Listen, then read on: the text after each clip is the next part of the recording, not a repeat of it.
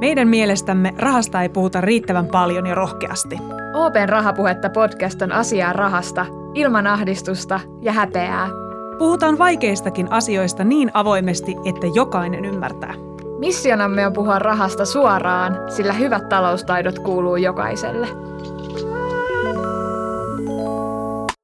Varmaan jokainen meistä on jossain vaiheessa elämäänsä törmännyt erilaisiin kalasteluyrityksiin. Sähköpostiin sekä sosiaalisen median kanaviin tulee välillä jopa päivittäinkin, jos jonkinmoisia kalasteluyrityksiä sekä huijauksia. Nämä kalasteluyritykset on myös välillä todella sniikkejä, ja niistä on tosi vaikea erottaa oikean sisällön totuutta. Tänään me puhutaankin siitä, miten voi tunnistaa mahdollisen huijausyrityksen sekä millaisia kaikenlaisia kalastusyrityksiä on oikein olemassa ja miten niihin voisi varautua. Meillä on täällä kotistudiossa tänään Ninan ja mun kanssa aiheesta keskustelemassa Kim Sireen OPn pankkitoiminnan väärinkäytösten torjunnasta. Kiva, kun pääsit valaisemaan meitä, meitä ja kuuntelijoita tämän aiheen tiimoilta. Kiitos. Morjens munkin puolesta. Kiitos, kun sain tulla. Siis tämä aihe on kuitenkin semmoinen, jos tykkään puhua ja paljon. Ja on joskus saanut palautetta kotoa, että vähempikin riittäisi. Mutta vakavasti puheen tämä aihe on todellakin niin kuin ajankohtainen ja mielelläni on niin omalta osaltani lisäämässä tietoisuutta petosten torjunnan näkökulmasta. Tosi hieno juttu, hei, kun sä pääsit juttelemaan meidän kanssa tästä aiheesta. Tämä on, äh, tämä on ehkä niitä kaikkein tärkeimpiä keskustelun aiheita meille ihmisille, koska se oman turvallisuuden takaaminen on meille mun mielestä semmoinen, semmoinen perustarve, että se on rinnastettavissa tyyliin syömiseen. Et, et se turvallisuuden tunne ja oma turvallisuus on meille tosi tärkeää. Ja, ja verkkohuijarithan on sellaisia, että ne, nehän käyttää käytännössä katsoen ihmisiä hyväkseen. Ja faktahan ikävä kyllä on, että, että meistä ihan kuka vaan voi joutua sen huijauksen kohteeksi ja, ja ihan milloin vaan. Ja useinhan se tehdään niin ovelasti, että sä et tiedäkään, että nyt sulla on tässä huijaus, huijaus käsillä. Useimmin mä oon ymmärtänyt, että näissä äh, huijauksissa on tarkoitus saada näiltä huijattavilta rahaa tai sitten vähintäänkin jonkinlaisia tietoja, joita voi sitten hyväksi käyttää. Mutta näitä huijauksen muotoja ja mallejahan on niin älyttömän paljon ja niitä tulee jatkuvasti lisää, että tavan tallaajan on tosi vaikea pysyä näissä kärryillä. Ja, ja sen takia onkin tosi arvokasta, että meillä on Kimin kaltainen ammattilainen näillä meidän studion linjoilla valaisemassa tätä aihetta jotta sitten ihan niin kuin jokaiseen huijaukseen en itsekään ehkä sitten haksahtaisi. To, mä, mä en tiedä, mä en ehkä ole vielä haksahtanut, mutta mä en oikeasti ehkä, ehkä edes tiedä sitä. Mutta tota, jos, jos kertoisit Kim vaikka ensin vähän itsestäsi, että millaista työtä sä teet niin kuin turvallisuuden saralla, mitä, mitä se sun työ on? Joo, jos mä tota, mm, puhun laajemmin meidän niin kuin, tiimistä, että me ollaan niin kuin, me ollaan osa Open talousrikollisuuden torjunnan osastoa ja sitten pankkitoiminnan väärinkäytöksen torjunnassa päivittäin työskennellään muun muassa just näiden tietojen kalastelu ja erilaisten huijausten torjunta- ja tutkintatehtävissä. Et meillä on tietenkin tavoitteena estää kaikki huijaukset ja, ja phishingit, mutta valitettavasti ihan 100 prosenttia ei päästä. Sitten täytyy kyllä niitä tutkia vähän jälkikäteenkin. Hei, odotas, mä, mä tartun heti tuohon phishing. Mitä sä sanoit, mikä on tämä phishing, minkä sä mainitsit? Joo, se on kalastelua, tietojen kalastelua. Joo. Englanniksi fishing, joo, hyvä pointti. Tämä on ne ammattitermit jo silleen käytössä itselle, että aina, aina edes mieti, että joku, joku vielä tätä tota phishingin kyselee enemmän. Me tehdään siis myös äh, monitorointia, eli, eli jokainen maksu, mikä lähtee pankista, niin tota, monitoroidaan useampaan kertaan eri, eri tota, yksiköissä. Meidän näkökulmasta niin maksut katsotaan niin kuin, petosten näkökulmasta, sieltä nousee ehkä erilaisia hälytyksiä, joita sitten tutkitaan meidän ammattilaisten toimesta. Ja tota, me ei yksin tätä tehdä, eli, eli me OPessa tehdään hyvin läheistä yhteistyötä eri finanssialan toimijoiden kanssa, eli siis käytännössä kilpailijapankkien ja viranomaisten kanssa. Siellä on poliisi ja kyberturvallisuuskeskusta ja finanssivalvontaa esimerkiksi. Ja sitten meidän asiakkaat, eli siis suuri yleisö raportoi meille myös esimerkiksi jotain epäilyttäviä viestejä, mitä he ovat saaneet sähköposti, jotka on potentiaalisesti ehkä rikollisten lähettämiä. Eli tämä työ, mitä me tehdään, on oikeasti tämmöistä yhdistelmätehokasta havainnointia, eli havainnoidaan poikkeavat tapahtumat oikeasta, sekä ennaltaehkäisevää toimintaa. Eli jos on, on epäilys, että esimerkiksi pankkitunnukset on väärissä käsissä, niin silloin me pystytään rajoittamaan niiden käyttöä. Okei.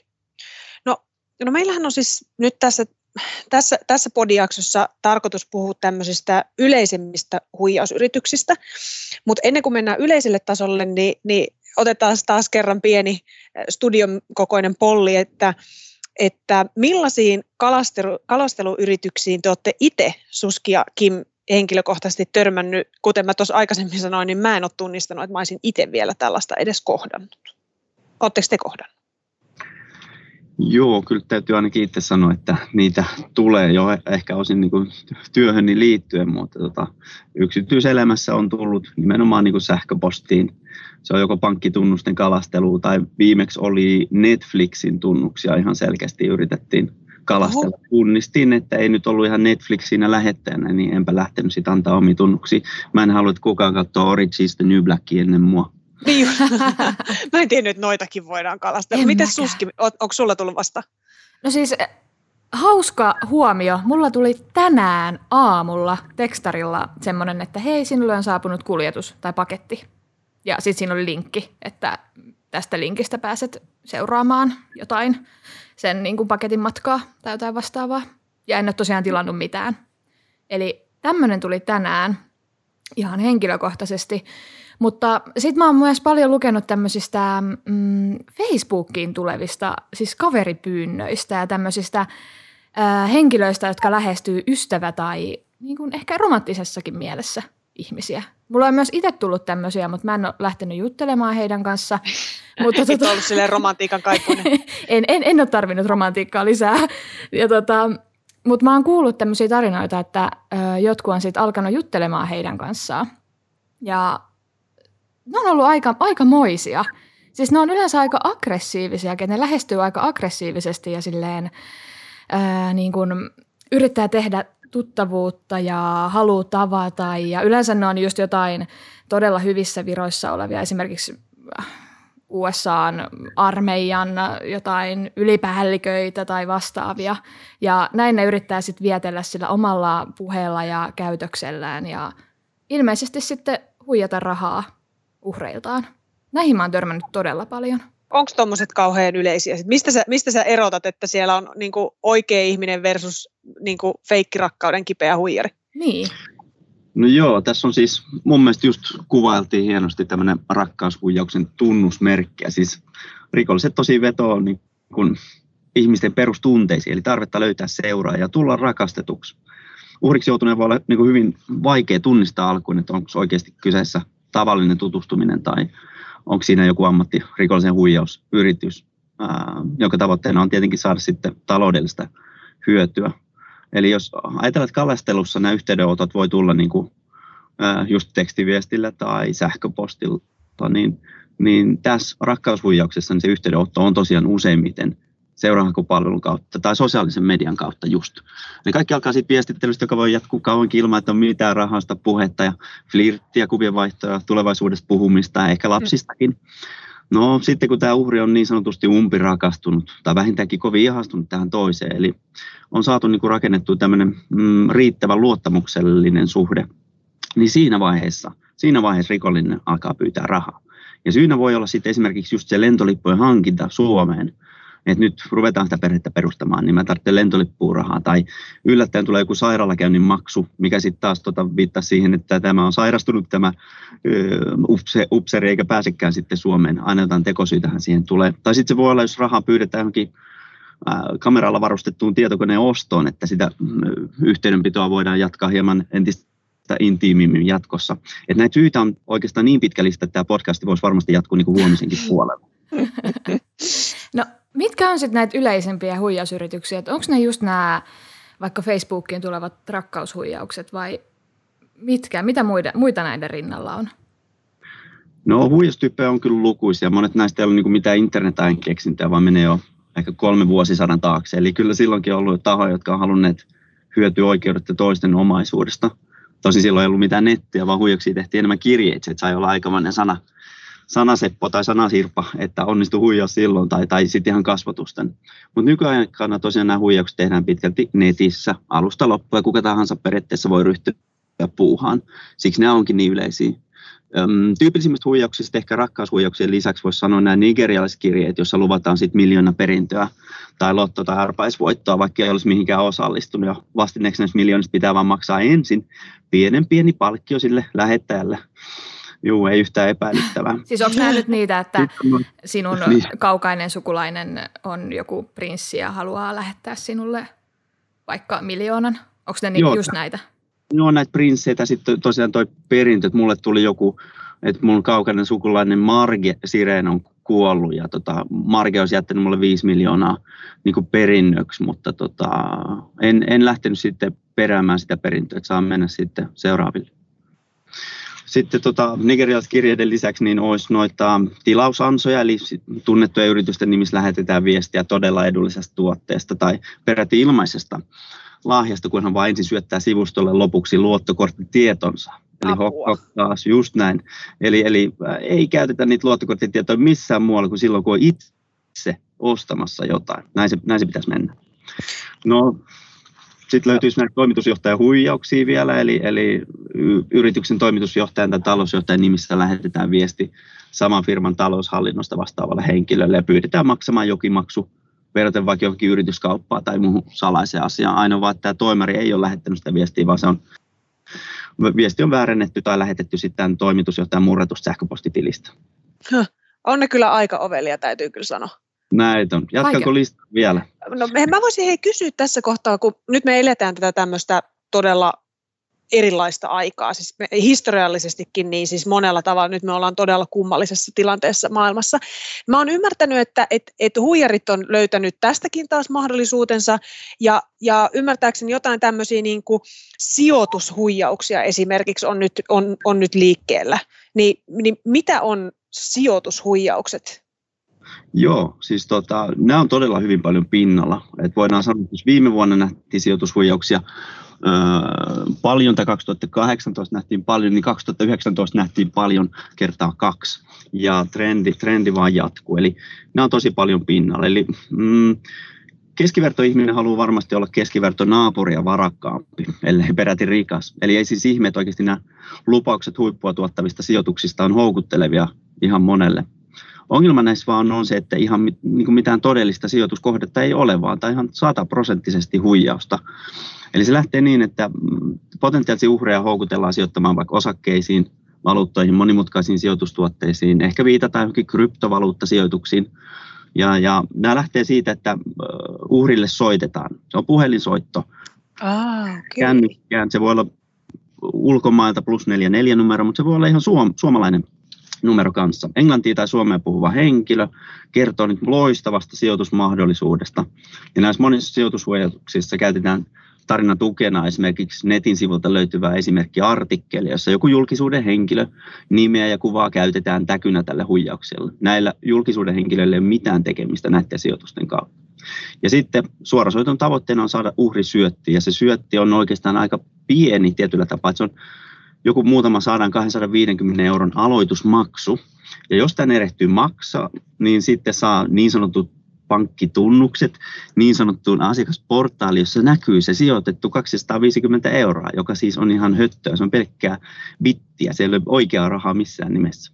Ja ensi viikolla, kun katselet sitä asiakasportaalia niillä niin sanotulla pankkitunnuksilla, niin huomaatkin, että hei, se on noussut 500 euroa sadan prosentin tuotto. Aivan niin just, joo, okei. Eli se on näinkin sofistikoitunutta, että siinä huijataan ihmisiä siis tolle, eli, eli tuleeko, sit sulla tulee sellainen fiilis, että hei mun täytyy laittaa tuonne lisää fyrkkaa, kun tämä tuottaa näin kovaa vauhtia.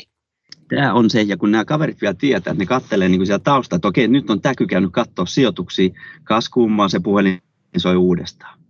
Ja se on se mun tota, tuttu kaveri, joka pyysi silloin alun perin soit, tota, sijoittaa 250 euroa, mutta nyt se tarjoaa, että nyt saisi sijoittaa vähän enemmän. Ja tämä kierre on valmis. Ja oikeasti kun tämä kierre lähtee, se on joissain tapauksissa pahimmillaan käynyt niin, että se koko omaisuus on mennyt. Siis ajatella, että niin esimerkillisesti siis tota, omakotitalosta järven rannalta on siirretty suoraan niin kuin asunnottomaksi, asunnon hakijaksi, kaupungin vuokra-asuntojono Suomeen. On, on niin aika niin... huimia, koska toihan tarkoittaa sitä, että sun on pitänyt rakentaa aika niin kuin uskottava ja hienon näköinen nettisivu sitä varten, että missä on kaikki kirjautumiselementit ja muut, että Juu. sä pääset ihmistä huijaamaan. Juuri näin, ja käytetään sitten ehkä niin kuin tunnettujen yritysten niin. ja henkilöiden niin kuin, ää, sivustoja, kuvia, tekstiä siinä apuna. Mutta tota, Suomessa muun muassa toi, finanssivalvonta ää, on, on hyvin ajan tasalla tästä. Ne ylläpitää tämmöistä varoituslistaa toimijoista, joiden epäillään tarjoamaan niin kuin Suomen sijoituspalveluita ilman asianmukaista lupaa. Eli okay. nyt jos itse vähän epäilyttää, että hei, että tämä finanssi tarjoaja, niin tota, kuulostaa ehkä vähän epäilyttävältä tai näin, niin no ennen kaikkea, jos se kuulostaa vähän epäilyttävältä jo siinä vaiheessa, niin älä sijoita. Mutta jos haluaa, niin esimerkiksi Googlesta hakusanoilla finanssivalvonta, varoituslista, niin sieltä löytyy listauksia tunnetuista huijarifirmoista, voisin sanoa iskee hirveä himo mennä katsomaan niitä heti. Joo, mutta tämä muistaa, että se ei ole ihan kattava, eli sit uusia tulee il- ilmaantua, että firmoja sitten tippuu pois, ne vaihtaa nimiä, siellä on mm. sama pelurit ehkä taustalla, että se ei ole mikään kattava lista, mutta antaa ainakin niin osvittaa siitä, että miten, miten tota, monia, monia toimijoita siellä oikeasti on. Ö, no, onko tähän sitten joku äh, tietynlainen kaava, siis si- siihen, että milla, minkä tyyppiset ihmiset haksahtaa tiettyihin huijauksiin vai niin kuin minkä perusteella rikolliset lähestyy just sitä henkilöä, vaikka sijoitushuijauksella? Uh, no ehkä noin aiemmin mainitut rakkaushuijaukset ja sijoitushuijaukset noudattaa jotain kaavaa. Eli, eli rakkaushuijauksissa suuri enemmistö on naisia, ehkä eronneita, ehkä keskiään ylittäneitä naisia. Toki miehikin huijataan, mutta vähemmän.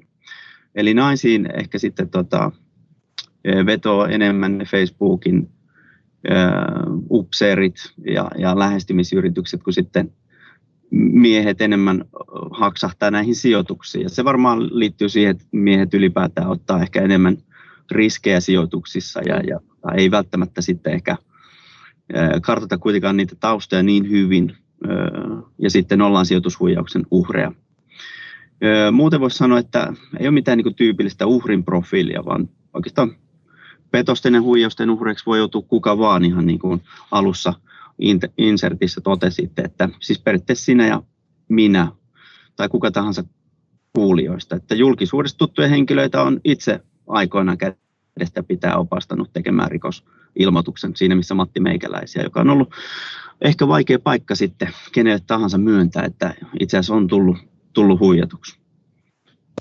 Mm, Mua kiinnostaisi tietää sit se, että et kuinka yleisiä tällaiset huijaukset on ja kuinka, kuinka iso osa niistä, joita yritetään huijata sit todellisuudessa haksahtaa siihen. Onko sinulla mitään kärryä esimerkiksi, että kuinka paljon huijauksia vaikka just nyt on liikenteessä? Kyllä nämä on niin siis todella yleisiä. Siis puhutaan totta kai päivittäin, me nähdään uusia keissejä pelkästään, pelkästään OPS. Ja täytyy tosiaan siis korostaa, että tämä, nämä huijaukset ja, ja väärinkäytökset kohdistuu kyllä kaikkiin, kaikkiin pelureihin, missä liikkuu vain sensitiivistä tietoa tai, tai rahaa. Medias uutisoitiin maaliskuussa, että suomalaiset pankit ovat estäneet viime vuonna noin 15 miljoonan euron edestä nettipetoksiin liittyviä varoja. Eli tämä kertoo sitä suuruusluokkaa, että jos puhutaan pelkästään näistä estetyistä määristä, eli todella isoista summista on kyse, ja kyllä voi vahvistaa, että näitä tapauksia on niin kuin kasvavassa määrin meilläkin tutkinnassa. Mm, no varmaan mä voisin kuvitella, että, että sitten henkilökohtaisesti se, se kaikkein dramaattisin riski on sit siinä, kun sä oot antanut niitä tietoja eteenpäin. Että et sä oot joko antanut vaikka jotain sosiaaliturvatunnuksia tai sitten niitä, niitä pankkitunnuksia, niitähän kalastella, tai sitä visakortin tunnusta. Milloin sulla pitäisi hälytyskellojen soida, kun sä oot johonkin laittamassa niitä sun tärkeitä tunnuksia, että et nyt, ollaan, nyt mä oon antamassa näitä väärille ihmisille? Joo, siis tota, hälytyskellot pitäisi soida viimeistään siinä vaiheessa, että kysytään tietoja siinä kohdassa, missä normaalisti ei kysytä. Ja kysytään semmoisia sensitiivisiä tietoja, mitä ei normaalisti kysytä. Eli esimerkiksi poliisi tai viranomaiset tai pankit ei me soitella ja kysellä asiakkaiden pankkitunnuksen perään. Poliisi kyselee taatusti johonkin keissiin liittyviä yksityiskohtia, mutta ei, ei hänelle, ei kenellekään muulle pidä luovuttaa ö, henkilökohtaisia tietoja. Ja hälytyskellot kannattaa sitten kyllä soida, jos näyttää, että sivusto, johon olet mennyt, ää, ehkä sen tota, osoite ei vastaa ihan sitä, mitä, mitä olettaisit, eli www.yritys.fi, ja se onkin sitten jotain ihan muuta. Valitettavasti enää ei oikeastaan saa turvaa siitäkään, että aiemmin neuvottiin, että selaimen se lukon kuva siellä osoitepalissa kertoisi, että on turvallista asioida. Valitettavasti sekään ei enää nyt pidä paikkaa. Eli Eikö? Sano, ei, ei. Mä luulin, että se olisi niin vielä niin kuin semmoinen, että se lukko nyt ainakin. Joo, mä oon muutama vuosi sitten näin sanonut kyllä, mutta tota, ei, ei, ei valitettavasti enää. Eli turvallisin tapa, jos pitäisi mennä just sinne yrityksen tota, kotisivuille, niin kirjoittaa sen ihan itse ja katsoa, ettei tule kirjoitusvirheitä tai käyttää sitten omia suosikkeja, mutta ei menisi koskaan, ei koskaan niin sähköpostin linkin kautta mihinkään sivustolle. Okei. Onko vielä jotain muita tämmöisiä, että on varmasti erilaisia palveluita, joilla nämä huijaukset voidaan estää, mutta mitä muita asioita, millä jokainen meistä voisi omalla käytöksellään pistää merkille, muuten kuin nämä, mitä sä edellä äsken mainitsit? Joo, siis henkilökohtaiset tiedot kannattaa pitää ihan omana, ettei ei luovuttele niitä tietoja. Ja